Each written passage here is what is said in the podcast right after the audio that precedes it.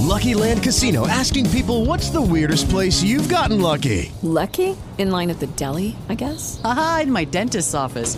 More than once, actually. Do I have to say? Yes, you do. In the car before my kids' PTA meeting. Really? Yes. Excuse me, what's the weirdest place you've gotten lucky? I never win and tell. Well, there you have it. You can get lucky anywhere playing at LuckyLandSlots.com. Play for free right now. Are you feeling lucky? No purchase necessary. Void where prohibited by law. 18 plus. Terms and conditions apply. See website for details. To, co moim zdaniem PiS zrobił i, i za co będzie naprawdę kiedyś musiał zapłacić wysoką cenę, to jest zerwanie y, dialogu. To jest problem polityka, że zazwyczaj do historii przechodzi to, na czym mu wcale nie zależy. Ja, ja, ja wiem, kolega się ze mnie śmiał, że zrobiłeś różne rzeczy w życiu, y, a przejdziesz jako ten, y, który na żywo w telewizji y, kurwa powiedział no, w, w TVN-ie. No i A tu faktycznie... pan może mówić takie No- słowa? Tu tak. No bo Melina, no jasne. Melina w S-Rock. Zaprasza Marcin Meller. Witajcie w Melinie Westerok. Dzisiaj wydanie zupełnie specjalne. Z wami, ze mną, pan prezydent Aleksander Kwaśniewski. Bardzo dziękuję za przyjęcie zaproszenia. Miło mi, witam. Kurczę, wrogowie będą mówić Kwaśniewski w Melinie. No, trudno. Ale czyj wrogowie? Pana. Eee, tym się pan nie przejmuje. Nie, pan nie ma ich wielu. Ale chciałem zacząć od takiego wątku, którego pan pewnie zupełnie nie pamięta, a mianowicie, kiedy mój tata był ambasadorem w Paryżu, pan składał oficjalną wizytę państwową i przyprawił pan mojego biednego tatę o bezsenną noc, ponieważ po części oficjalnej po prostu urwał się pan. E, Z jednym z ministrów poszliście sobie w miasto. E, Więc ojciec był zupełnie przerażony, bo e, no tutaj prezydent kraju odpowiedzialność, no ale co ma, nie zabroni przecież prezydentowi. Nie. Nie. wnikam, co pan wtedy robił w Paryżu, ale chodzi mi o to, jak często, że tak powiem, e, odbiegał pan od przyjętych dróg e, e, oficjalnych. Wie pan, mówiąc krótko, jak się dało, to odbiegałem. To nie było takie częste, bo wie pan, być w Paryżu wieczorem i nie pójść sobie, nie po, choćby na spacer, no, wpaść do, do jakiejś tam kafejki czy, czy do baru, no, ja uważam, że to jest zbrodnia. No, Paryż to jest, bo nawet nie wiem czemu, ale wydaje mi się, że ten Paryż wtedy był lepszy niż Paryż dzisiaj, bo byłem ostatnio, pochodziłem sobie po Paryżu, nie wiem, jakiś smutek mnie ogarnął, może ze względu na mój wiek, to, to taki pesymizm rośnie, ale, ale takie wycieczki w bok były Yy, Znaczy, raz organizowane, bo chcieliśmy trochę poczuć się bardziej prywatnie. Moja żona jest wspaniałym kompanem do takich yy, wypraw, więc robiliśmy to często razem, w niedużym gronie, ale czasami to była konieczność. Dlaczego? No powiem, to nie Paryż, ale Pekin i w, w, tam jest taki kołchos, który, który jest polską ambasadą, jeszcze budowany chyba w latach 60. No i tam ówczesny ambasador Góralczyk wydał przyjęcie stojące dla Chińczyków. No ja rozmawiam z nimi i tak dalej. Dochodzi do końca spotkania i okazuje się, że już my jesteśmy głodni i nie ma co zjeść. W związku z tym e, jest y, pytanie do tej chińskiej e, ochrony, czy moglibyśmy gdzieś pojechać teraz wieczorem do jakiejś restauracji, do Pekinu, czy do jakiegoś baru, wszystko jedno, żeby, żeby coś zjeść i trochę poczuć tego, tego e, Pekinu. Więc ambasador był lekko przerażony, ale powtórzył moją prośbę organizatorom, czyli Chińczykom. Wrócił, mówi, panie prezydencie, oni chyba mobilizują cały pułk, czy garnizon tutaj pekiński, żeby pana chroniono. Nie wiem, czy to jest dobry pomysł. No Więc ja się podłamałem i mówię, trudno, to jedziemy do, a mieliśmy taką wielką rezydencję, kilka tysięcy metrów kwadratowych. No i jedziemy, ale tam nie było nic już po tej późnej porze do zjedzenia. Jedziemy, mówię, no może coś po drodze będzie, się tak szybko zatrzymamy. Okazało się, że jest McDonald's. Ale oczywiście ochrona chińska nie pozwoliła nam wyjść, więc pojechaliśmy do rezydencji i wysłaliśmy naszą ochronę, żeby w tym McDonaldzie coś kupiła. Proszę sobie wyobrazić, para prezydencka, delegacja, siedzimy tam na czym się da w tym wielkich pomieszczeniach, jemy hamburgery, popijamy Coca-Colą. No, w kraju, który słynie ze wspaniałej kuchni, gdzie prawdopodobnie mogliśmy do lepszego pierwszego fast foodu wpaść, żeby zjeść coś naprawdę szczególnego. No takie też były sytuacje. A co z, z polską ochroną, w sensie urywania się? Bo ja pamiętam sytuację, jak z kolei tata był ministrem spraw zagranicznych Tak. i chciał ze mną pójść Od razu chcę powiedzieć Państwu, że ja tatę bardzo dobrze znałem i współpracowaliśmy zresztą znakomicie przez wiele lat. Pamiętam. Ale moja wizyta tutaj jest, nie jest, jest tym Nie, ale chodzi o to, że jak ch- chcieliśmy pójść do kina, znaczy on chciał pójść ze mną do kina, to były całe mecyje, y, żeby y, ochrona y, nie poszła za nami do tam centrum handlowego czy coś w tym stylu, więc ja, ja, a pan był przed dużo wyżej. No tak, ale, ale na to jest tylko jedna metoda. Ja na początku też uważałem, że można coś ym, ym, y, zrobić tak bez nich, Ale później okazywało się, że to jest polem do ogromnych konfuzji, ponieważ oni musieli wypełniać swoje zadania, czyli musieli mnie mieć na oku. Ja nie chciałem ich widzieć, w związku z tym gdzieś się ukrywali po kątach. No to było bez sensu, więc ja miałem taką umowę, że po prostu oni znają mój plan, mają się zachowywać dyskretnie, nie, gdzieś tam być w pobliżu, ale nie, i na przykład w kinie. Zresztą ja później proponowałem, żeby szli do kina razem z nami. No to też niech się rozwijają, niech też obejrzą jakiś film. I, i, i myślę, że, że tu od ochrony własnej nie można uciekać, bo inaczej to jakby wysadza w powietrze sens tej ochrony, no bo ta ochrona głupieje. No, kiedy mają chronić, kiedy nie mają chronić, no tak się nie da. A teraz kto pana chroni? No ciągle dawny BOR, czyli SOP, tylko już w bardzo niewielkim zakresie. Ja mam... Ja Nie, mam bo zdjęto panu ochronę za granicą, zagraniczną. tak. Dlatego wszystkim pre- byłem prezydentem. W roku 2016 nowa władza uznała, że na niepotrzebne to jest. Kiedyś na lotnisku spotykam jednego z ministrów PiSu, on się dziwi, że nie mam ochrony. Ja mówię, wie pan, ale to jest wasza decyzja. No tak, zapewne jakieś względy ekonomiczne. Ja mówię, proszę pana, niech pan sobie wyobrazi, że pan prezydent Lech Kaczyński po dwóch kadencjach jest byłym prezydentem. Zabralibyście ochronę byłym prezydentom? No, ma pan rację. No dlatego, że oni Wałęsy nienawidzą, Komorowskiego nie znoszą, a mnie ledwo, ledwo jakoś tam tolerują, no to uznali, że tam trzeba, można zdjąć ochronę. Ale w kraju mamy, yy, no i towarzyszy mi jeden oficer ochrony i mam transport też w Są kraju. za drzwiami. Są za drzwiami, są bardzo profesjonalni. Pozdrawiamy. Spotykamy się, pretekstem w sumie do spotkania jest 17 maja. Wychodzi e, wywiad Rzeka pod tytułem Prezydent. Aleksander Kaczorowski e, z panem przeprowadził 460-stronicową rozmowę. Polecam serdecznie, przeczytałem. Czyta się świetnie. Mam pytanie, bo, bo to taki dziwny moment, w tym sensie nie zrobił pan tego e, po, po prezydenturze, a jeszcze pan cały czas jest aktywny, czyli to nie jest takie już zupełnie emeryckie wspomnienie. Dlaczego akurat teraz? No to trochę y, przypadek i trochę nie. Znaczy, po pierwsze, y, znak, wydawnictwo Znak y, namawiało mnie do tego już y, dwa lata temu. Y, wtedy już Aleksander Kaczorowski był jakby przygotowany, żeby tę rozmowę prowadzić, ale ja tego unikałem, ponieważ uznawałem, że jeszcze na takie podsumowanie życia jest za wcześnie. Y, A takie pogaduchy o wszystkim, no to może nie będzie interesujące. No ale w międzyczasie zdarzyło się kilka y, rzeczy no, dramatycznych. No, przede wszystkim wojna, agresja rosyjska y, na Ukrainę i w związku z tym ta, ta książka jest taką mieszaniną, trochę wątków, auto, wątków biograficznych, trochę takiej rozmowy o polityce bieżącej, trochę porównywania tej polityki obecnej z tym, co ja miałem okazję robić jako, jako prezydent, więc bardziej to jest taka Bardziej to są takie literackie, czy takie, takie no, dziennikarsko-literackie puzzle, aniżeli taka solenna, solenna biografia. Zresztą ja uważam, że w ogóle y, biografia powinna być bardziej biografią niż autobiografią, czy ona powinna być pisana jednak przez innych, a kiedy mnie namawiano zaraz po prezydenturze, ja proszę pamiętać, przestałem być prezydentem mając 51 lat zaledwie. I mówią, że, że może wspomnienia pisał. Ja mówię, czego mi życzycie? Że napiszę prawdziwe wspomnienia, szczere i później natychmiast umrę, bo większość bohaterów się obrazi na mnie. A jak mam w tych wspomnieniach kłamać, no po co pisać takie wspomnienia? Więc ja myślę, że na takie wspomnienia, które będą jakby takie strzewi, takie bardzo już y, odarte z tych wszystkich y, politycznych poprawności, to jeszcze przyjdzie pora. Chociaż to wszystko, co w tej książce jest, jest bardzo prawdziwe. No, Ona się zaczyna od wątków ukraińskich, to chciałem zapytać o jedną rzecz, bo dosłownie dzisiaj też gadałem pewnym swoim znajomym dziennikarzem, który postawił taką tezę, że, e, no, że ta wojna musi się niebawem skończyć, bo wszyscy są zmęczeni e, i e, na co ja mu odpowiadałem, e, no i a pytam, a jak miałoby to wyglądać? Znaczy, że co, że Uk- Ukraińcy oddają nie tylko Krym, ale to wszystko, co stracili. Ja mówię, jak ty sobie to wyobrażasz? No przecież zjedzą Zełenskiego. E, Poza tym, jak, jak wytłumaczyć to tym żołnierzom? Jak wytłumaczyć to tym wszystkim, którzy... z- Dowódcom przede wszystkim. dowódcom, rodzinom tych, którzy zginęli pod Bachmutem, Charkowem, etc. Więc moje pytanie jest, jak, jak pan to widzi? Znaczy, czy w ogóle są jakieś perspektywy y, na zakończenie wojny? Perspektyw na zakończenie wojny szybko nie ma. Nawet nie szybko, ale w ogóle jakiekolwiek. Nie, no a kiedyś ona się skończy. To oczywiście, bo tutaj wiele wie pan, czynników jest, które.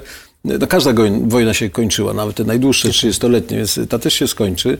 Tylko ma pan rację argumentując, że dzisiaj oczekiwania, iż Ukraina y, podejdzie do stołu negocjacji z Putinem, który chce zagarnąć całą Ukrainę, jest całkowicie naiwne, jest nierealistyczne.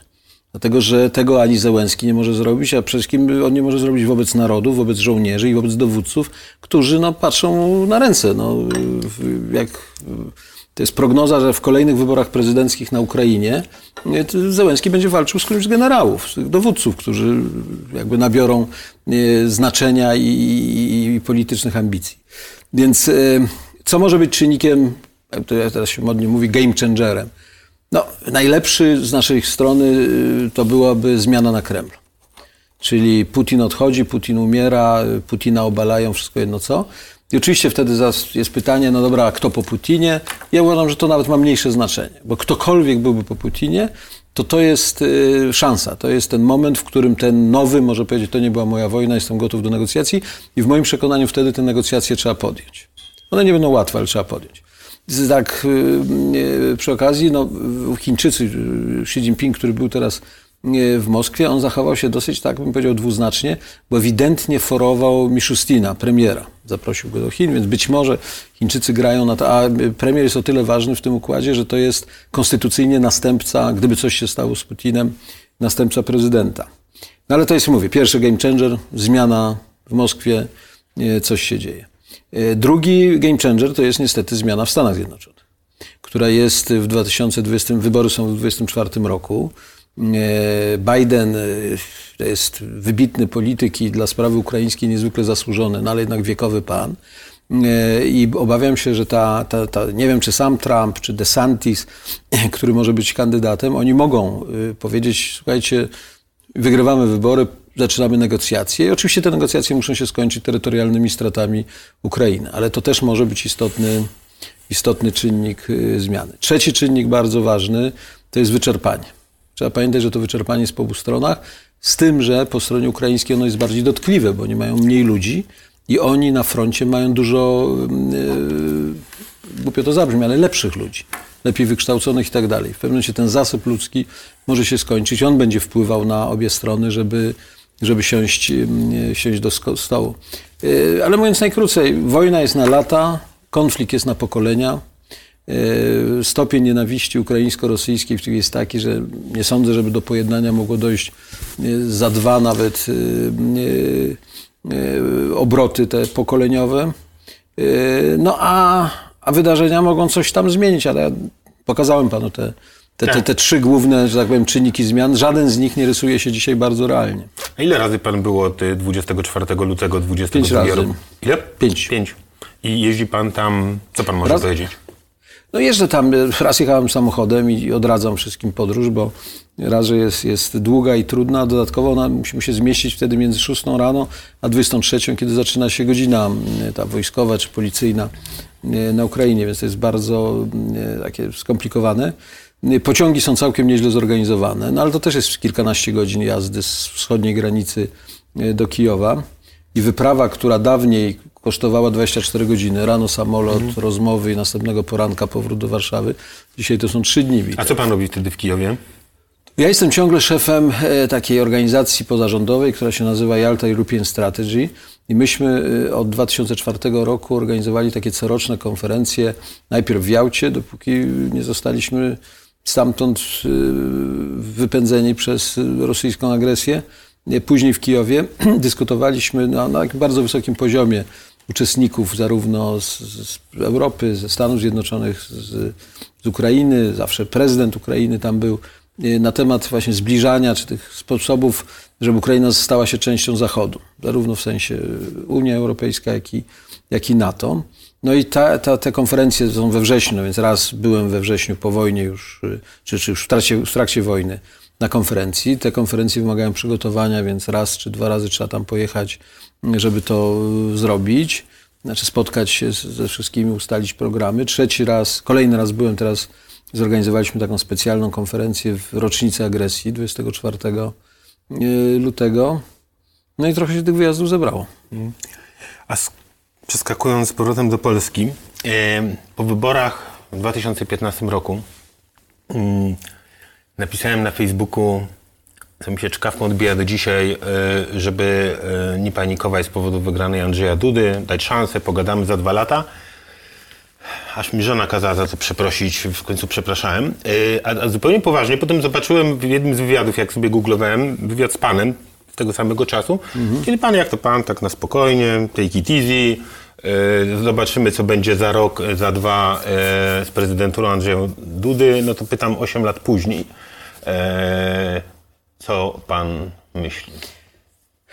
Mi się tak, że generalnie największy zarzut, który trzeba postawić, nie mówię, że można, ale trzeba postawić Andrzejowi Dudzie, to jest to, że mm, on nie wybił się na niezależność, mając ku temu wszelkie podstawy, szczególnie konstytucyjne. Prezydent w Polsce naprawdę dużo może. Mówi się, że niewiele może, ale to jest nieprawda, dużo może. E, e, W pierwszej kadencji on raz tylko pokazał pazur, kiedy Weto. e, zawetował tę ustawę o sądownictwie, w drugiej kadencji już więcej, no bo ten Lex TVN i tak dalej. Więc to nie jest, to jest na pewno problem i ten problem jakby mm, w Polsce trochę rośnie wraz z taką zmianą y, myślenia o prezydenturze przez liderów politycznych. Nie, nie, chcę być teraz, bo trwa kampania, więc nie chcę nic przykrego mówić o Donaldzie Tusku, ale to jego słynne powiedzenie, że to jest y, tam bronienie czy, czy pilnowanie żyrandola, ono zmieniło pośród polityków myślenie o prezydenturze, bo do tamtego czasu prezydentura była w rękach y, no, poważnych postaci politycznych jakiegoś obozu. No bo co by nie mówić, pierwszy wybrany w powszechnych wyborach prezydent Wałęsa to był lider Solidarności, ja byłem liderem Lewicy, Y, po mnie był Lech Kaczyński, współlider tej prawicy, no ale jednak współlider i niewątpliwie człowiek, y, z którego zdaniem Jarosław Kaczyński się liczył. Y, Tusk później zrezygnował, Bronisław Komorowski, wybitny człowiek i dobry człowiek, no ale jednak nie był liderem tego obozu politycznego e, tak, takim, jakim był Tusk. No Andrzej Duda no to jest no, człowiek wyciągnięty z drugiej, trzeciej linii, bo on miał jakby ładnie przegrać te wybory, a w wyniku splotu różnych okoliczności wygrał. Więc y, y, to jest trochę problem właśnie tej, tej prezydentury, że, że y, jeżeli będziemy stawiać w wyborach prezydenckich na osoby z drugiej linii politycznej, z trzeciej, to oczywiście ich poziom niezależności będzie, będzie dużo mniejszy, no bo, no bo skąd oni mają tę niezależność zdobyć. Więc to jest mój zarzut. E, Oczywiście zarzucam, że w sposób pospieszny podpisywał różnego rodzaju niedojrzałe czy wręcz z- no, niebezpieczne pomysły partii rządzącej, ale żeby tak trochę zbalansować to, to, to uważam, że w sprawie ukraińskiej zachowuje się absolutnie e, właściwie, że, że gdybym był na jego miejscu, wiele rzeczy zrobiłbym e, inaczej czy, czy lepiej.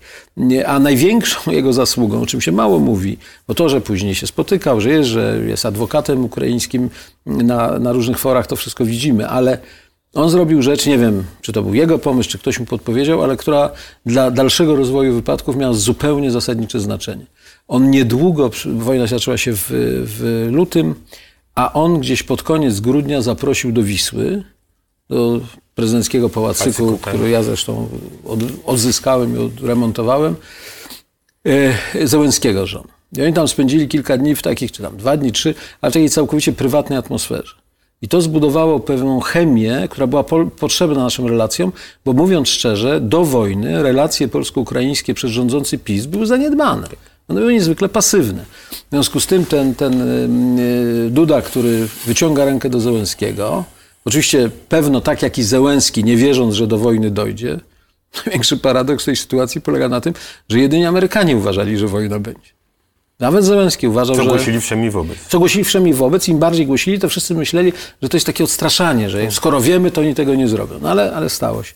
Więc myślę, że tutaj Andrzej Duda mm, wykonał, że tak powiem, niezwykle istotny gest, który dzisiaj promieniuje na wszystkie te relacje, które mamy, mamy potem. A do tego doszła jeszcze no, bezprecedensowa, ale wspaniała postawa Polaków w pierwszych dniach wojny, gdzie rzeczywiście ten mm, po raz pierwszy wziąłem tą od czasu Solidarności pisanej przez duże S, widziałem Solidarność, którą możemy albo powiedzieć, że jest pisana przez same małe litery, albo przez same wielkie litery. To znaczy, że to był taki rzeczywiście odruch powszechny, gdzie, gdzie właśnie nie pytano, skąd idziesz, dlaczego idziesz, co chcesz, ale pomagamy. To, to, to było zupełnie niesamowite. No i to jest świetna podst- podstawa dla takiego proukraińskiego działania prezydenta Rzeczpospolitej, kim by, kim by nie była ta osoba. Aleksander Kwaśniewski jest gościem Westerok w Melinie. Wracamy za chwilę.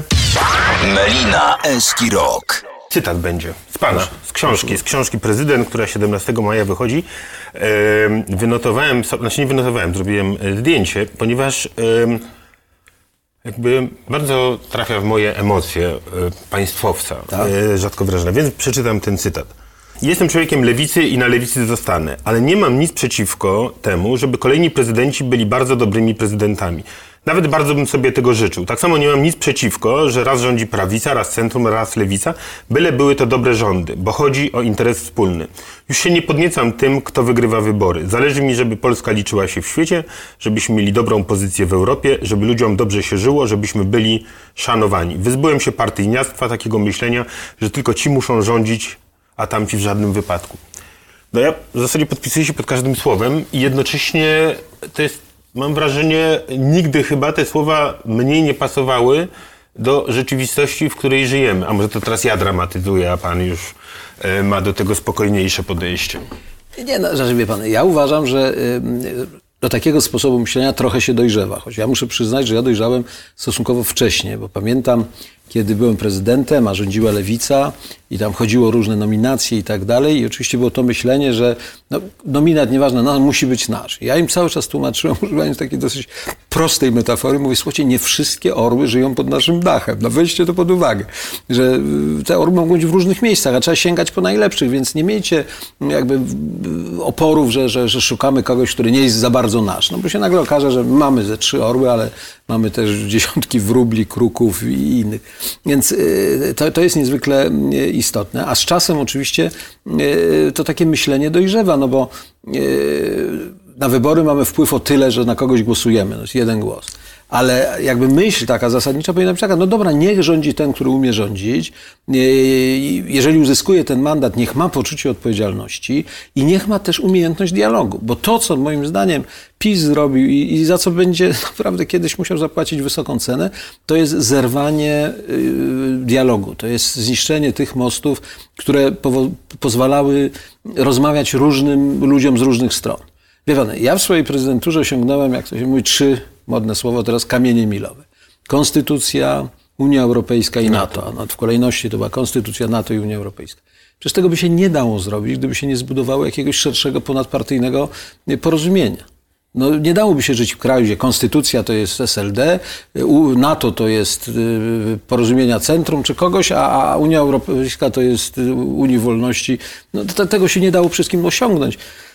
Więc e, ta umiejętność dialogu jest niezwykle ważna, budowania te, tych, tych ponadpartyjnych porozumień, ale do tego muszą być instrumenty i instytucje, no i te mosty. Ja boleję nad tym, że PiS jakby ideę dialogu, a szczególnie jakiegoś kontaktu e, ponadpartyjnego całkowicie, że tak powiem, rozwalił. E, czas spowodował, że takie instytucje dialogu, jak, jak y, autorytety, no albo poumierały, albo zostały też zniszczone. Niektóre instytucje, y, które mogłyby być takimi mostami porozumienia, abdykowały, albo wręcz dokonały autodestrukcji, jak Kościół katolicki. W jakim sensie nie podjął się roli takiego no właśnie budowniczego mostu w prezydent, mając do tego wszelkie, wszelkie e, możliwości. No i, i, dlatego to jest e, no tak, trochę życie, życie dwóch plemion. No. Ale teraz załóżmy, że pomijam to, że myślę, że jak będzie dalej tak, jak jest, to że PiS wygra te następne wybory, ale to zostawiam, załóżmy, że opozycja wygra. No. Przy tych emocjach, jakie są po opozycyjnej stronie, czyli mówiąc krótko, tej potężnej chęci zemsty, odwetu, yy, czy ma pan pomysł na to, co zrobić, żeby po tych teoretycznych wyborach, kiedy wygrywa opozycja, żeby po prostu to wahadło nie poszło znowu totalnie, no, żeby, to, to jest... że będzie czyszczenie do sprzątaczek i że po prostu no, to, kto nie z nami, ten przeciw nami i tak jest, dalej. To jest y, bardzo zasadnicza kwestia. I y, nie wiem, czy masz tyle czasu, żeby to rozważać szczegółowo, ale powiem najkrócej, najkrócej jak umiem. Przewagmy, nie kończmy no, programu. Nie kończmy programu, dobrze, spróbuję. Więc pierwsza rzecz oczywiście to jest zasadnicze pytanie, które opozycja musi sobie zadać, czy to sprzątanie, które jest konieczne, pociągnięcie do odpowiedzialności tych, którzy rzeczywiście y, y, złamali konstytucję, czy ono może odbyć się, a moim zdaniem powinno odbyć się w ramach tego prawa, tych ram konstytucyjnych, które mamy. Czyli, że nie ma żadnej drogi na skróty, choć to będzie oczywiście w niektórych bardziej radykalnych środowiskach wywoływało niezadowolenie, bo chcemy ofiary widzieć już. Ale mm, dzień, w którym walka z tymi, którzy walczyli, którzy łamali konstytucję, będzie oparta na łamaniu konstytucji, jest drogą donikąd. To rzeczywiście w Polsce zakończy się jakąś mm, całkowitą katastrofą. Więc... Ale to są coraz głośniejsze te głosy od, od wpływowych publicystów że właśnie... Rozliczać, że... tak. No ale, ale, ale to, to, ja staram się to powściągnąć, choćby rozmawiając tu z panem, że nie róbcie tego. Jak zacytuję sam siebie, nie idźcie tą drogą. Nie idźcie tą drogą, Sabo i inni. Więc y, y, y, tego nie można zrobić. Dwa. Oczywiście ci, którzy zawinili, powinni być rozliczeni zgodnie z prawem, zgodnie z obowiązującymi procedurami. Natomiast czystki też prowadzą do niczego. Bo ja uważam, że w tym środowisku, które dzisiaj rządzi, które oczywiście można wszystkich nazwać y, związani z PiSem, czy pisowcy i tak dalej, można znaleźć istotną część osób, które wykazują kompetencje, także odpowiedzialność, także takie myślenie państwowe i do nich trzeba wyciągnąć rękę. No i trzeba wyciągnąć rękę, tak jak Piłsudski wyciągał rękę do y, oficerów z różnych zaborów, y, tak jak y, nawet komuniści po wojnie wiedzieli, że trzeba wykorzystać Eugeniusza Kwiatkowskiego, że trzeba skorzystać z mądrych żołnierzy AK, którzy odbudowali później Warszawę jako inżynierowie i, i, i wybitni architekci. No po prostu nie wszystkie orły są pod naszym dachem, a, a, a jakby możliwość, szczególnie w warunkach demokratycznych, bo e, zmiana dokona się demokratycznie. No, jedni wygrali wybory, drudzy przegrali, więc mandat demokratyczny mają, tylko właśnie muszą wykazać mądrość, żeby działać zgodnie z prawem i z konstytucją, ukarać tych, którzy powinni być ukarani i wyciągnąć rękę do tych, którzy mogą wspólnie budować tą przyszłość Polski na, na kolejne y, lata. Ja y, nie za bardzo wierzę w, w, możliwość takiego sensownego dialogu z czołówką y, PiSu. Mm ale uważam, że tam jest wystarczająco sporo ludzi na różnych szczeblach, gdzie taką rozmowę o przyszłości Polski, o pokonywaniu różnych e, problemów trzeba podjąć. Tym bardziej, i tu będę może nie, nie, nie, nie, nie, nie bardzo e, sympatyczny, bo, bo pesymista, pesymistą, mianowicie najbliższe lata będą ciężkie. Bo wojna będzie trwała, bo w Ameryce możemy mieć zmianę prezydencką na gorsze, y, bo sytuacja ekonomiczna będzie trudna. Y, będziemy musieli płacić cenę za te wszystkie, że tak powiem, szaleństwa, y, które wykonał PiS. Czyli nawet dla tego rządu, jeszcze tym bardziej, że to będzie rząd koalicyjny, jeżeli będzie, no to, to też będzie potrzebne, żeby oprzeć to trochę na takiej szerszej podstawie społecznej. No to, to poparcie musi wyjść poza te 51%, które jest potrzebne, żeby przejąć władzę. Ale żeby mądrze zarządzać władzą, no trzeba jednak zdobyć sobie tam gdzieś koło tych 60% poparcia. Ja mam, ja czasami widzę, e, słyszę, jak wśród publicystów opozycji czy polityków opozycji jest takie zdziwienie, że ten PiS nadal taki silny. E, I e, myślę sobie czasami o panu, e, o tym, jak w swoich kampaniach potrafił docierać do ludzi zupełnie innych bajek. Myślę o tym też w kontekstach, kiedy w moim świecie, tym liberalnym, warszawskim, przejawia się jakaś pogarda dla Podlasia, dla Podkarpacia symbolicznego. Przypominałem sobie, jak dosz, nie doszła debata w Końskich między mm, Dudą i Trzaskowskim, kiedy ktoś zwrócił uwagę, że y, y, w Końskich, tak, że, że w Końskich w bastionie PiSu kiedyś SLD wygrywało tak. i pan tam wygrywał. No i chciałem powiedzieć, co pan wie o tej, czy wiedział y, o Polakach, czego nie wie część dzisiejszej opozycji, część publicystów? Nie wiem, może umiał pan dobrze disco polo tańczyć na scenie, nie, z czego się ale, wyśmiewano. No wyśmiewano, ale, ale, no, ale przeszło, temu, ale przeszło do historii. Przeszło działało, do działało. Tak, działało, działało. Nie, ale na poważnie pytam. Ja, a, ja, ja pan... Chodzi mi o to e, pana czucie ludu polskiego, którego brakuje, zdaje się, wielu młodszym no więc, politykom. E, właśnie, ta sprawa czucia to jest jakby trochę e, druga rzecz, bo pierwsza to jest taka, no jakby mój życiorys jest takim życiorysem no, właśnie wyjścia z, z niedużego poniemieckiego miasteczka, Białogard. czyli z Białogardu, y, studia y, w Gdańsku, później przyjazd do Warszawy, ale y, ja nigdy nie stałem się, a już nigdy nawet nie dążyłem do tego, żeby stać się tym, tym przyszywanym członkiem elity warszawskiej. I przez wiele lat już później nawet mnie to irytowało, że na przykład dla tej tak zwanej Warszawki, która tam podpisywała ważne petycje i tak dalej, tak oni poza swoje grono wychodzili, to uważali, że sam fakt, że zapraszają do podpisania jakiejś petycji już jest takim honorem, już jest taką nobilitacją, jest już jest takim szlachectwem nadanym, że powinien ten człowiek się cieszyć już na całe życie, że do tych 50, którzy zawsze się podpisywali, dopraszają tak jeszcze jednego, drugiego, którzy mają, mają to podpisać. To było dla mnie takie myślenie bardzo, że tak powiem, e, elitarno, no w pewnym sensie nawet sekciarskie. I, i to zresztą wiele ugrupowań tych, tych y, inteligenckich doprowadziło do, do, do katastrofy, mówiąc prosto. Więc ja z natury rzeczy y, tą Polskę znałem z różnych stron. Y, druga rzecz, mój ojciec był lekarzem i on i przez nasze mieszkanie, ojciec prowadził prywatną praktykę, przywijało się mnóstwo ludzi. Y, I tych, którzy mieli pieniądze i płacili za wizyty, i tych, którzy nie mieli pieniędzy, więc ojciec ich leczył y, bez tego. I no, całe historie się y, toczyły. I księża byli, i księża ze swoimi partnerkami byli. No, kto tam Dziećmi. nie był? No dziećmi też byli. Więc tam było mnóstwo ludzi, bo cały ten... I, I postawa mojego ojca była, i mamy zresztą także, ona była takim niezwykle ważnym, ym, wska taką wskazówką, takim właściwie y, obowiązkiem. Szanujemy wszystkich. Szanujemy wszystkich, staramy się zrozumieć wszystkich, rozmawiamy ze wszystkimi. Mama miała niesamowity dar, że ona rzeczywiście potrafiła rozmawiać od profesora poczynając do, do, do pani, która miała kłopot z podpisaniem się. Yy, Więc to jest coś, co, co jest pewno z wychowania, może trochę z genów i tak dalej. Yy, Natomiast ja przyszedłem właśnie do Warszawy z takim, mało tego, może trzeci czynnik, pana to zainteresuje. Ja bardzo wcześnie zacząłem jeździć za granicę. Najpierw z rodzicami. Czytałem, Czytał pan. aż podziwiałem, nie, miałem świadomości, że aż tyle. Tyle, Bardzo mi się tak? podobała historia z przeprowadzaniem samochodów w Stanach Stanach. To, to był uniwersytet. Ja uważam, że książka Prezydent autobiograficzna. te, te, to przeprowadzenie samochodów, trzy miesiące w Stanach, zwiedziliśmy, czy byliśmy w 33 Stanach, to był absolutnie uniwersytet. To, to ja porównuję do takiej dobrego, dobrego uniwersytetu, który się wtedy y, zdobywało. Ale y, ta zagranica też była niezwykle istotna, bo ona też uczy no, jakby rozumienia ludzi w, w ich różnorodności. No, mówią w innych językach, wyglądają inaczej, mają inną wrażliwość. Ja byłem w Ameryce, skoro pan już to wspomniał, w 1976 roku.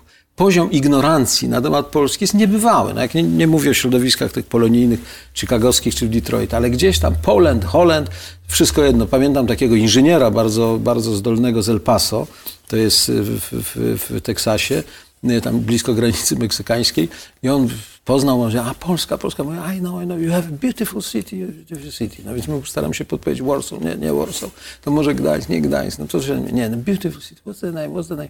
No, Już nie wiem, nie mam pojęcia, już wszystkie duże miasta w Polsce wymieniliśmy, włącznie nawet z niedużymi jak Zamość i tak dalej, nic mu się nie kojarzy. O, I remember, I remember. No, słuchamy z Budapest. Budapest, okej. No, z jego perspektywy tak niech będzie. Więc to był ten kolejny czynnik, który powodował, że taka gotowość, czy otwarcie na, na ludzi było dość naturalne. Ale teraz pan wspomniał o tym, czy instynkcie, czy nosie, czy...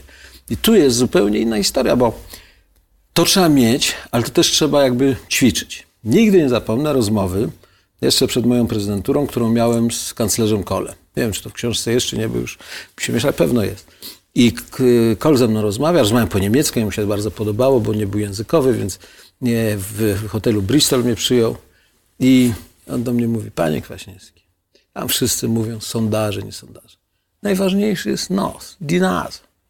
Ja jak idę do ulicy, jak, po ulicy, jak idę do piwiarni, ja dobrze wiem, jak ja będę miał wynik w wyborach. Ja to czuję i tak. Trochę jak Napoleon, który pytał się, czy jego generałowie mają szczęście, tak? Bo- To, ale nawet trochę inaczej, bo to jest rodzaj y, specjalnego czucia. Niemcy to dobrze nazywają, to jest y, Fingerspitzengefühl. To jest to, to dotykanie tymi koniuszkami palców, że, że to rozumiesz.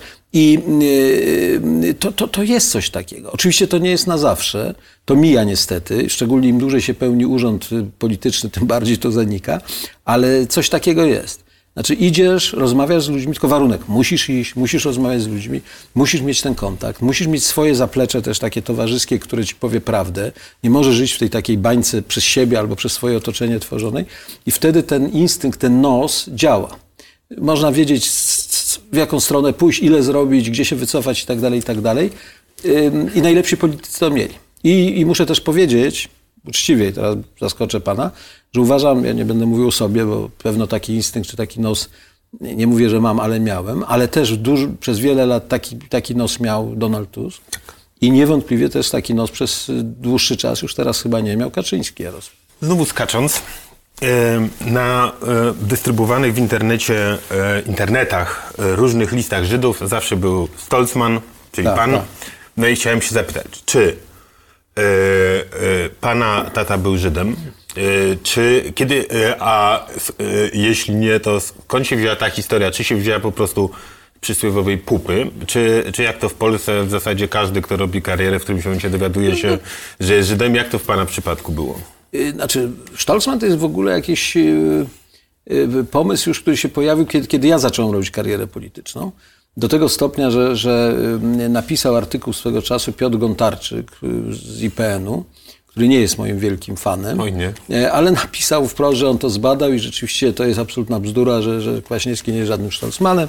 Ni- Nic się w tej sprawie nie zgadza. Teraz e, Ola, moja córka, też pokazała, że ktoś eksploatuje to e, i z tego wychodzi, że ten Stolzman to się urodził w roku tam 40 p- którymś i działał w latach 50. i tak dalej. Mój ojciec się urodził w 21.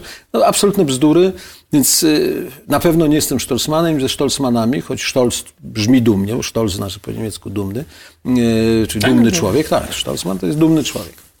Pan czegoś się można nauczyć ode mnie, to dobrze. E, I e, więc to, to, to jest nie. Natomiast wie pan, w sprawach tych e, w Polsce uważam, jeżeli ktoś chce być uczciwy, to na pytanie, czy w nim płynie choć jedna krep, kropla krwi żydowskiej, musi uczciwie powiedzieć, że pewno płynie. A zrobił, zrobił sobie pan badania? Nie, nie, nie Można robi- sprawdzić. No można sprawdzić, ale nie, nie robiłem, bo w gruncie to niewiele zmienia. Ja przyjmuję do wiadomości, że biorąc pod uwagę historię rodzinną, część rodziny, Wilno i okolice, ojca, Ze strony mamy. ze strony mamy, ze strony ojca Warszawy, to była taka y, mieszanka, to był taki tygiel, że, że, że, że właściwie... No, ale tu chodziło o tatę. Nie, no ta- tata nie, no tata jest... y, Wygląd, wygląd ma pan taki, że mogłoby pasować. Poczucie humoru i to zamiłowanie do żydowskich dowcipów. No może dobrze, no, ale, ale, to nie, wie pan, ale to nie są jeszcze na nic. y, Ja, ja przyjmuję tezę taką, że w Polsce ktoś, kto zdecydowanie mówi, że w nim nie płynie ani jedna kropla krwi żydowskiej, to albo ma rzeczywiście to silnie przebadane, albo po prostu no, chce, żeby tak było, ale nie musi tak być naprawdę. Zresztą y, myślę, że, że książka y, Kurskiego jest takim znakomita książka. Jarosława. Jarosława Kurskiego.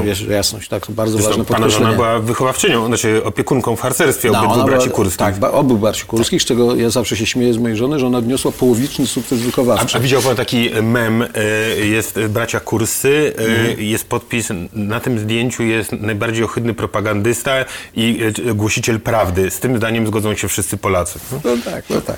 To absolutnie, to jest do, dobry mem.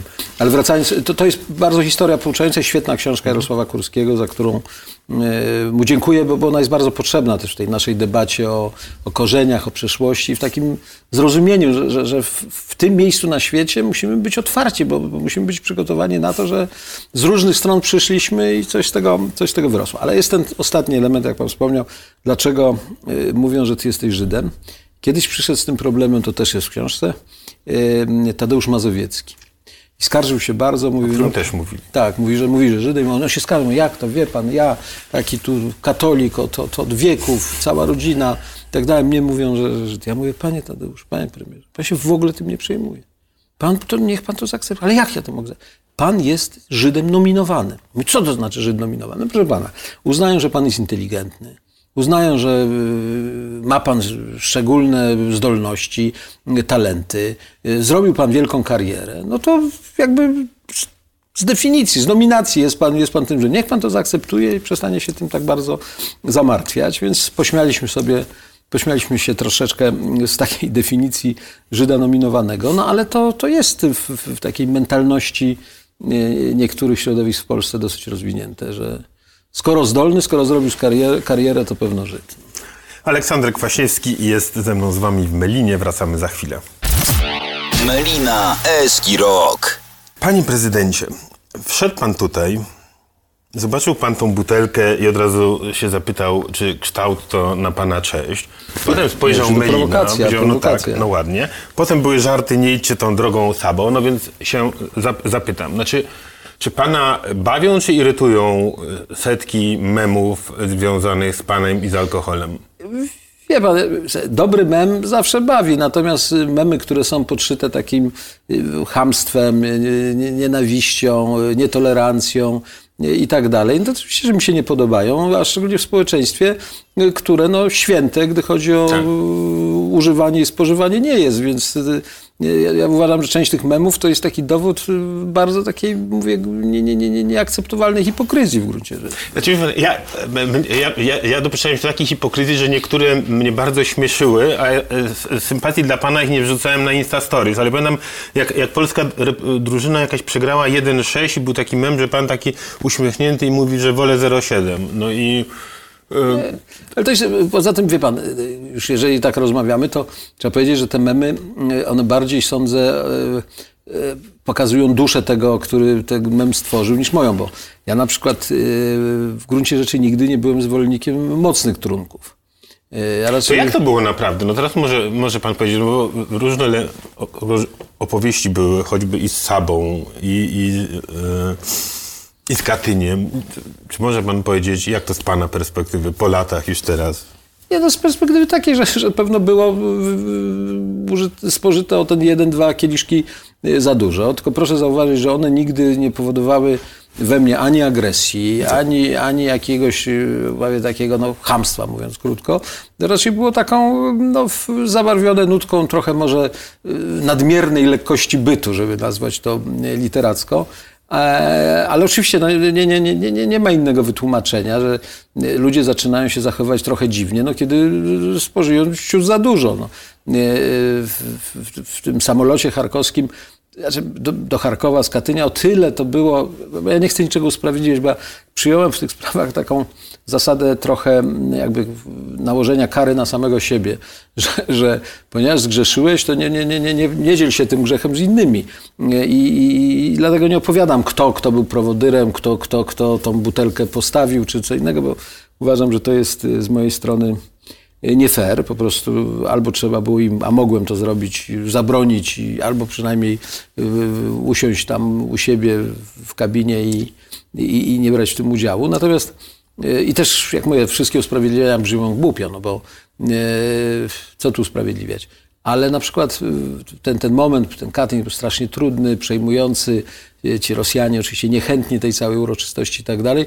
Jak myśmy ten Katyń skończyli, w sumie bez żadnych, że tak powiem, problemów i przelatywaliśmy do Charkowa, a w międzyczasie no, było napięcie, więc pewno tam ani nie zjedliśmy. nic. No to taki był, no to tak dla poprawienia, że tak powiem, nastroju i dla, dla, dla y, trochę podniesienia siebie na duchu po tym jakimś umiarkowanym jednak, ale, ale szczęśliwym przebiegu tej części katyńskiej, y, no to rzeczywiście coś się tam pojawiło.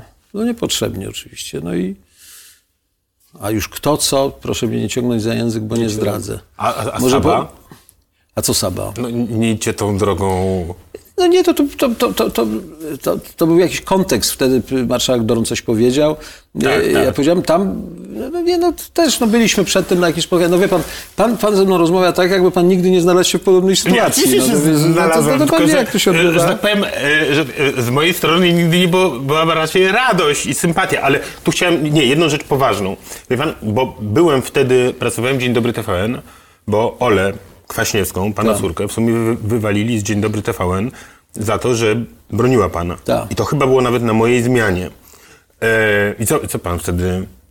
No bo to z jednej strony wspaniałe, że córka Nie, no to wspaniałe, tak, wspaniałe, nie, bo tam wie pan, już nie wiem w którym przypadku, to, co ona powiedziała wtedy, Ola, to, to była święta prawda, bo myśmy rzeczywiście, i, i żona i ja, wróciliśmy z Filipin, byliśmy z taką krótką nam wykładem, miałem w Manili, później pojechaliśmy do Sebu i to jest dosyć zresztą typowe dla, dla ludzi, że y, szczególnie jak nie uważają na wodę, na wodę, którą, zresztą tak na marginesie, tam gdyby człowiek używał mocniejszych alkoholi, wyszedłby na tym lepiej, bo one jednak te ameby czy te inne No ja w Afryce dużo czasu spędziłem, zawsze mówili, że gin, gin tak, tak. No i jeszcze raz gin. no, zresztą ci, którzy kolonizowali te strony, coś wiedzieli na ten temat, więc stąd, stąd ta recepta. Ale i wtedy rzeczywiście było tak, że, że, że ta, ta, ta, ta, ta ameba nas męczyła. Ja pojechałem, do, to w Szczecinie było, tam też oczywiście odbyła się jakaś, jakiś e, obiad czy coś w, przed tym wszystkim, było jakieś wino, no, no i pewno to tak jakby zagrało, ale wie pan, ja nie lubię o tym mówić, bo jak człowiek zaczyna tak opowiadać w szczegółach, że a, a tu to, a tu tamto, no to mówię, a no, usprawiedliwia się, a jak mówię, a sprawy są nie do usprawiedliwienia. Choć jak mówię, no, to, co powiedziałem tam w tamtym wystąpieniu, e, merytorycznie absolutnie trzymało się e, kupy, a samo to odwołanie, bo z Dornem mnie właśnie łączyło to, że myśmy bardzo byli, psia, znaczy on był, już nie żyje, y, a ja już nie mam psa niestety, byliśmy psiarzami. I ja tę jego sabę, którą on tam po, po tych korytarzach sejmowych prowadził, miałem okazję poznać. Nawet kiedyś jakiś prezent dla niej zrobiłem w postaci kostek tych na, na zęby i tak dalej, i tak dalej. Więc to takie wydawało mi się dosyć żartobliwe. A przeszło do historii. Bo wie pan, to jest problem polityka, że zazwyczaj do historii przychodzi to, na czym mu wcale nie zależy. Ja, ja, ja wiem, y, wie pan, no ja, ja w sumie, y, y, kolega się ze mnie śmiał, że zrobiłeś różne rzeczy w życiu, a przejdziesz jako ten, który na żywo w telewizji kurwa powiedział, no w, w TVN-ie, no i, i A tu faktycznie... pan może mówić takie No, słowa? Tu tak. No bo Melina, no jasne. W radiu wy- wypikają, a tak to... To nic. Wy. To jest chyba ostatnie zdanie, y, cy- cytowałem mem, jest taki mem, Mhm.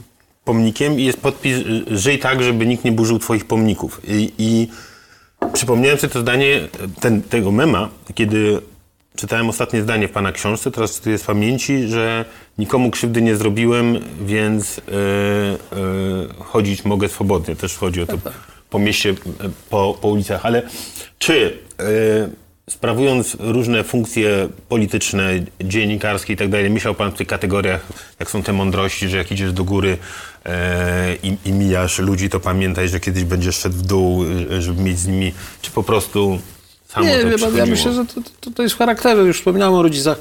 Szacunek dla człowieka to jest coś, co, co, co, co, trzeba mieć. Bo Zresztą ja uważam, że świat, który byłby po, pozbawiony tego wzajemnego szacunku, no to będzie piekłem. To to jedno. Po drugie, nie, możesz być w różnych y, sytuacjach, w różnych rolach. Y, Wielu moich przyjaciół miało kłopoty, zwracali się o pomoc. Ja starałem się im tej pomocy udzielić. E, Ja mówię, no ale co ja mogę zrobić? Mówię, słuchaj, no jak ja będę w kłopocie, to przyjdę do ciebie i mam nadzieję, że będziesz pamiętał i mi pomożesz, bo, bo, bo, bo, trzeba wiedzieć, że, że to życie składa się z tych momentów, kiedy ty możesz pomóc, więc pomagaj. No ale być może i będzie, oby nie, ale może być, że ty potrzebujesz pomocy i wtedy, żebyś miał się do kogo zwrócić, bo jak nikomu nie pomogłeś, to będzie, mm, to będzie z tym kłopot, więc... y, y, Wie pan, ja na przykład nie znosiłem tego, szefem byłem w wielu miejscach, nie znosiłem takiego typu współpracowników, którzy wobec mnie byli niezwykle serwilistyczni, a wyżywali się na przykład na swoich podwładnych, sekretarkach i tak dalej. Ja to tłumaczyłem na przykład, będąc prezydentem, mówię, słuchaj, jeżeli ty e, masz jakieś pretensje, uwagi, czy, czy, czy, czy chcesz się władować, to, to, to miej odwagę i powiedz to mnie. A nie wyładowuj się na, na, na, na sekretarkach, na, na swoich pracownikach, bo, bo- bo, bo to jest, no, tu jesteś silniejszy, w całej tej hierarchii jesteś silniejszy, może jesteś też i mądrzejszy i tak dalej, tylko że, że, że to, to, to jest zły sposób. Yy, I takie, moim zdaniem, właśnie budowanie takiego yy, zespołu, tego, tego mm, team spirit, jak to się ładnie mówi, polega właśnie na tym, żeby, yy, żeby być silnym wobec silniejszych i uprzejmym wobec, wobec słabszych. I taki bardziej, bar, bardziej empatycznym, jak to też Kiedy był pan jest modne. prezydentem, była sprawa koncesji dla Radia Maryja. Nie pamiętam szczegółów, ale sens był taki, że y, Radio Maryja nie dostawało tej koncesji, nawet były jakieś tam marsze Tak. i tak dalej. I pan wtedy powiedział, ja nie cy- cytuję z pamięci, bo teraz mi to przyszło Tak. do głowy, sens był taki, bo y, przeciwnicy dania koncesji utrzymywali, że to jest niezgodne z prawem, natomiast pan powiedział, sens był taki komunikatu, wszystko się da zrobić jak się chce. Pamiętam, że były głosy oburzenia, że jakże to prezydent tutaj sugeruje, że można obchodzić prawo i tak dalej, a ja to odebrałem na zasadzie jako taki pragmatyzm w imię spokoju społecznego. I tu chciałem się zapytać, gdzie dla... że- Mam nadzieję, że dobrze oddałem No, tak, ducha tak, tak. tamtego. I chciałem, gdzie dla Pana jest jakby granica między właśnie literą prawa, a tym, że trzeba żyć, i czy to jest może moje takie polskie podejście, że nie ma takiej sytuacji, że nie można rozwiązać, y, że, że nie wiem, że być może w Niemczech y, czy w Stanach by nie, nie poszli na jakieś tam, mm, może nie tyle obejście, co próbę rozwikłania tej sytuacji. Znaczy, jak Pan to widzi? Nie, no ale wie pan, to, to trzeba to bardzo rozdzielić. Znaczy, ja nigdy, a już szczególnie jako prezydent, nie byłem za tym, żeby y, obchodzić. Wiem, czy łamać. nie No falandyzacja, nie falandyzacja. mniej. Natomiast oczywiście są sytuacje, w których no, trzeba znaleźć rozwiązanie i często dla znalezienia rozwiązania trzeba albo ustanowić nowe prawo, albo zmienić stare prawo i tak dalej.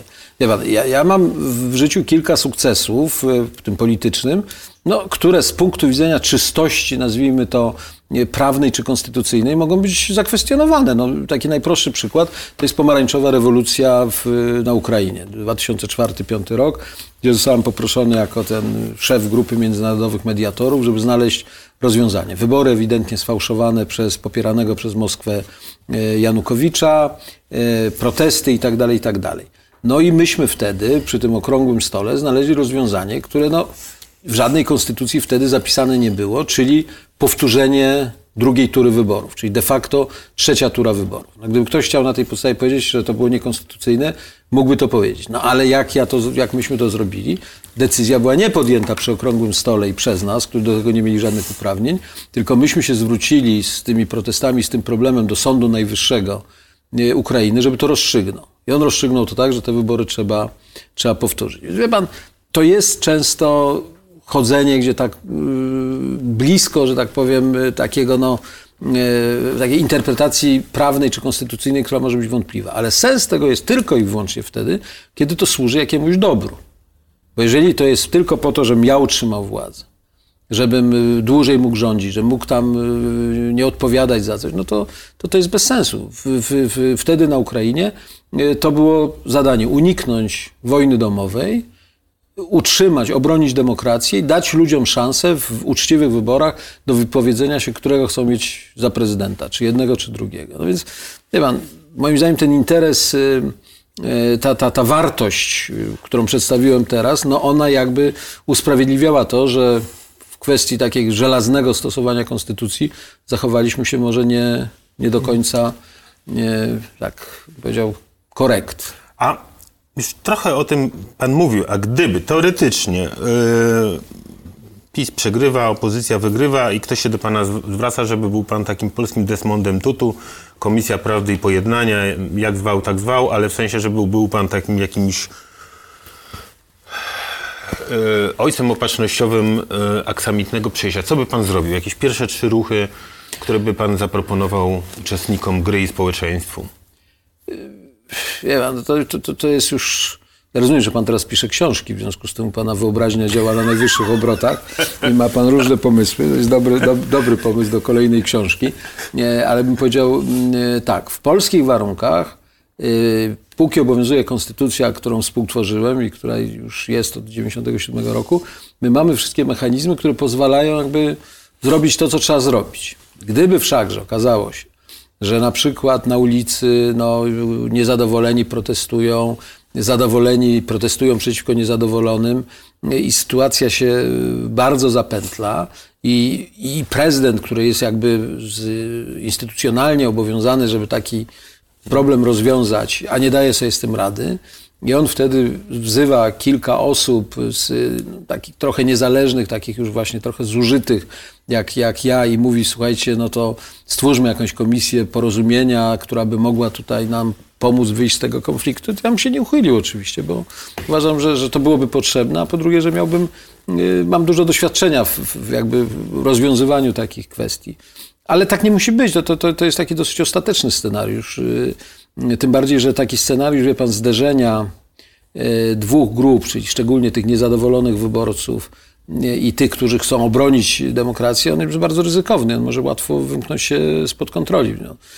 A jeszcze gorzej, jeżeli on jest popierany przez urzędujących prezydentów. No, przykład Trumpa i tego, co wydarzyło się e, w, w, po, po, jego porażce w Waszyngtonie jest, jest przerażający, bo to jakby podmywa I zupełnie...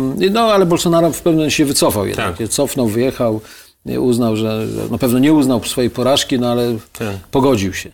E, Więc e, ja mam nadzieję, że Polska jednak.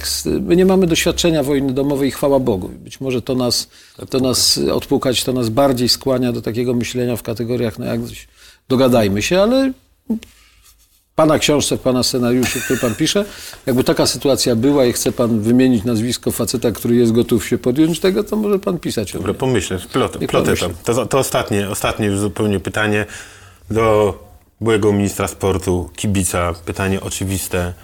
Co, co zrobić, żeby nie przeżywać upokorzeń e, w trakcie meczów polskiej reprezentacji w piłkę nożną? Żeby mój 11-letni syn mógł zaznać tego, co ja przeżyłem 74 nie pamiętam, ale 82 i owszem. No więc bo to po prostu, Jezus, jak patrzyłem na ten mecz Polska-Czechy, to przepraszałem moje dziecko że, że, że zmuszałem go do oglądania. I, i, i ja, ja naprawdę nie rozumiem. No ale tego. to znam historię z tego meczu, bo oglądałem z córką też i też byliśmy zdruzgotani już w trzeciej minucie.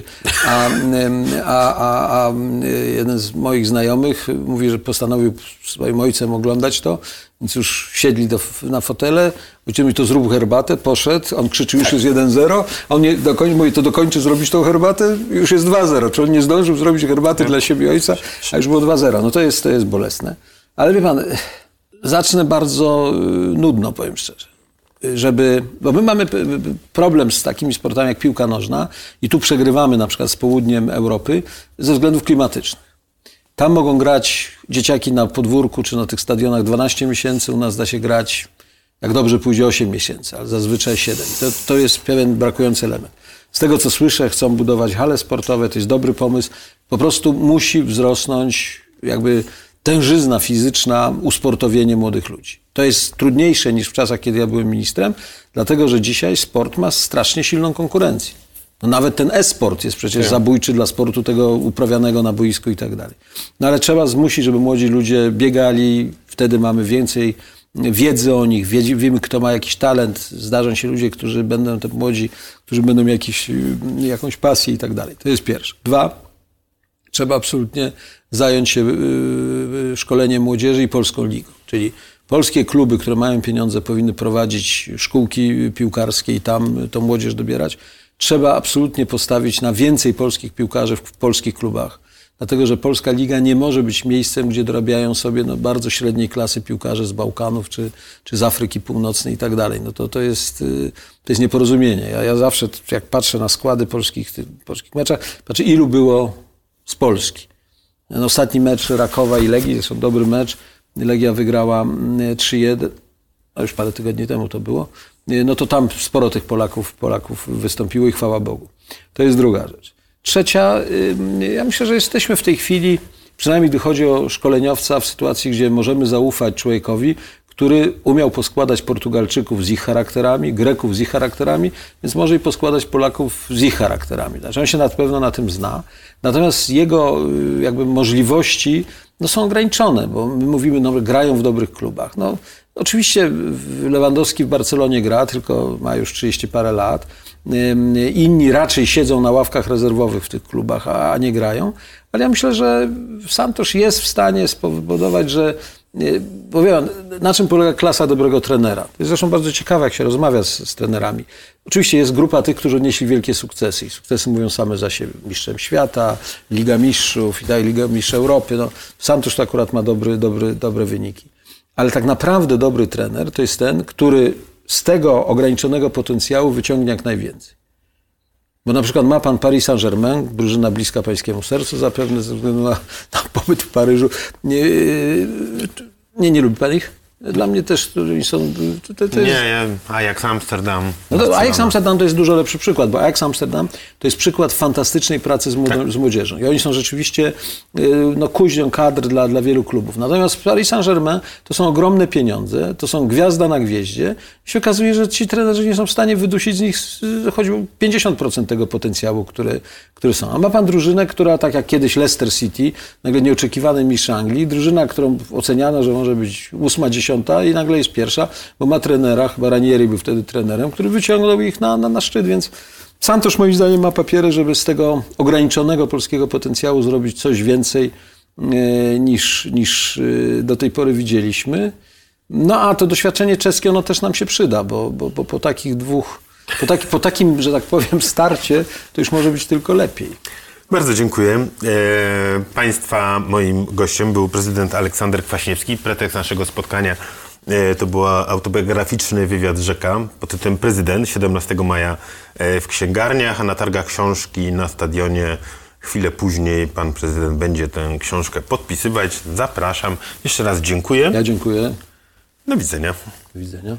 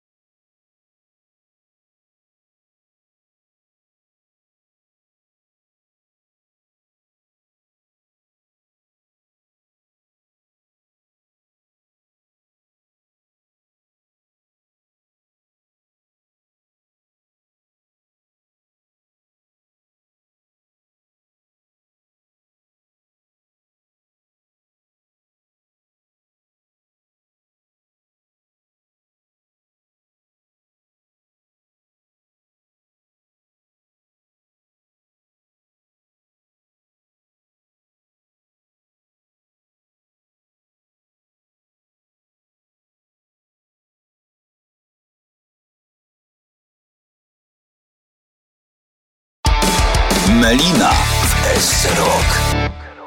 Hello, it is Ryan, and we could all use an extra bright spot in our day, couldn't we? Just to make up for things like sitting in traffic, doing the dishes, counting your steps, you know, all the mundane stuff. That is why I'm such a big fan of Chumba Casino. Chumba Casino has all your favorite social casino style games that you can play for free anytime, anywhere with daily bonuses. That should brighten your day a little.